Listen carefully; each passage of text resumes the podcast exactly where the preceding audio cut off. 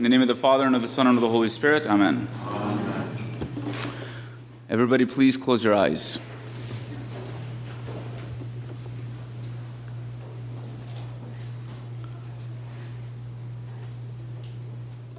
What are you worried about? What keeps you up at nighttime? What consumes your thoughts throughout the day? Of what are you afraid? Before I have you open your eyes, I'm going to read a part of a psalm for you. Even if I walk through the valleys of the shadows of death, no evil will I fear, for you, O God, are with me.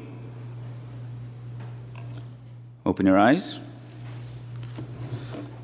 That's one psalm among many by King David who expressed constantly throughout his life his unfailing trust in God.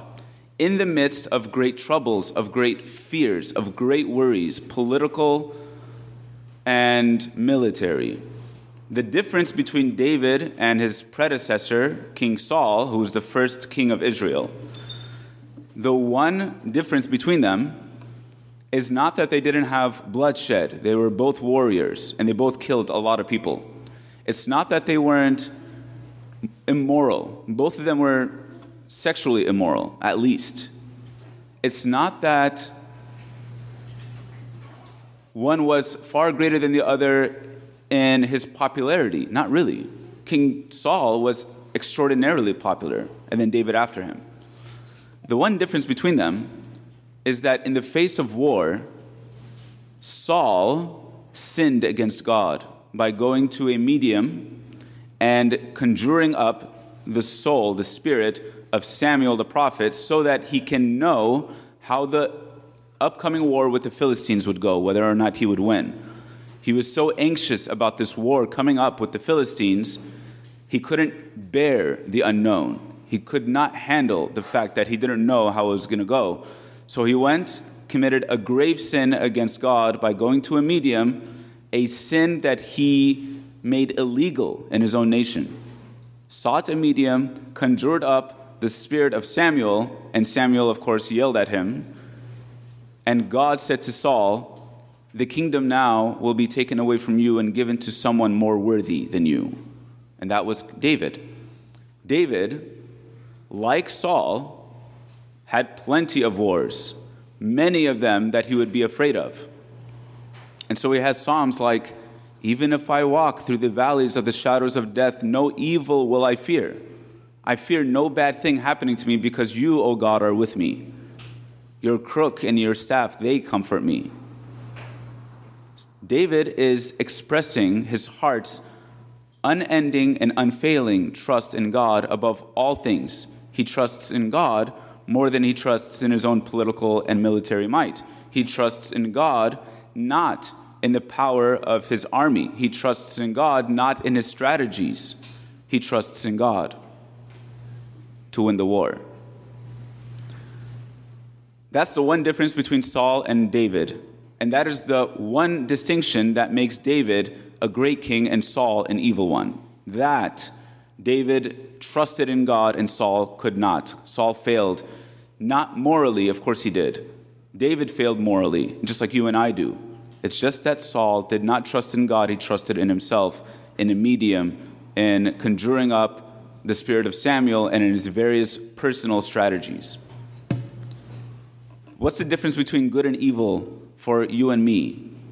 It's not that we're moral or immoral. It's not about following the rules perfectly. It's about whether or not we trust in God above all things and specifically above our own plans. Whether we do that or not is the determining factor of whether or not we will go to heaven. And the reason for that, this, is, this would explain why Jesus says, unless you turn and become like children, you will never enter the kingdom of God. Because a child trusts. In the gospel reading today, Jesus says many things. All of it is centered around anxiety, and anxiety as in fear, anxiety as in worry, worry, being worried about things. And he says, Why are you worried about so many things? Why are you worried about what you are to eat, what you are to drink, what you are to wear. God knows that you need these things. He's going to give them to you. Don't you see that He gives them to everybody, to, to the birds of the sky, to the grass of the field? Do you think that if He pays such close attention to these things, He won't pay more attention to you? How much more value are you than birds that God will look at and they'll pay attention to and take care of? What's the opposite of that? Saul conjuring up the, the spirit of Samuel so that he knows how the war is going to go, or the man in the parable today who has so much stuff saved up for himself. And as his land gives him even more stuff, his only problem is that he doesn't have the space for it, so he builds more space just to store more things. Why does he do that? It's not because he's greedy, let's assume. It's not because he's materialistic. That's very that's a very basic surface level understanding of this parable. The reason is because he's worried. He's worried. What if I run out of stuff? I have to have more and more and more so that in case I run out, I have a backup plan. Brothers and sisters, the backup plan is the same thing as conjuring up the spirit of Samuel. The safety net is the same thing as seeking out a medium. Both of them are I trust in my plans and in my strategies and in my way of doing things. I'm trying to secure myself by my own means. And all that does is make it impossible for us to trust in God because we keep trusting in ourselves. Now, how is it that people become corrupt people? It's not because they start out corrupt. Everybody in his core is good. Everybody in his core is the, the image of God, is good, desires the good. People become corrupt exactly in this way. Saul became corrupt because he was too worried about his war with the Philistines. The man in the parable became corrupt because he was too worried about a rainy day. Jesus says this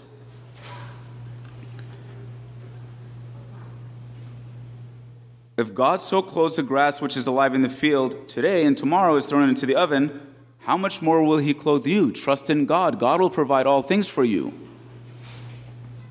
Fear not, little flock. It is your Father's good pleasure to give you the kingdom. So, what are we supposed to do in response? And this is where we always read what Jesus says, and we always try to water it down. Sell your possessions, give alms. Provide yourselves with purses that do not grow old, with a treasure in the heavens that does not fail, where no thief approaches and no moth destroys. You know what he's saying? Find your stability, your security, find your joy in things that will that cannot be taken away from you, things that cannot diminish. And that can only be done by letting go of the things of this life. Think again when I asked you from the beginning to close your eyes what it was that you're worried about. That very thing God wants to take care of for you. And it is that very thing that you have to offer to God and say, I'm not going to worry about this thing anymore. I'm not going to be afraid. And whatever God wants to do with it, let Him do with it one way or the other, whether I like it or not, because God's will is better than whatever it is that I want. I offer this thing to God God, do with it whatever you want to, I will not be afraid. For you are with me, your crook and your staff, they comfort me. I'm going to end with one more psalm that King David gives us. This is from Psalm 18. Think about the spirit of King David. Think about his heart as you meditate on these words that he wrote and try to imitate him in this spirit. Develop it the way that he did. Psalm 18, from the very first verse I love you, O Lord my God. The Lord is my rock and my fortress and my deliverer. Nothing else. Amen.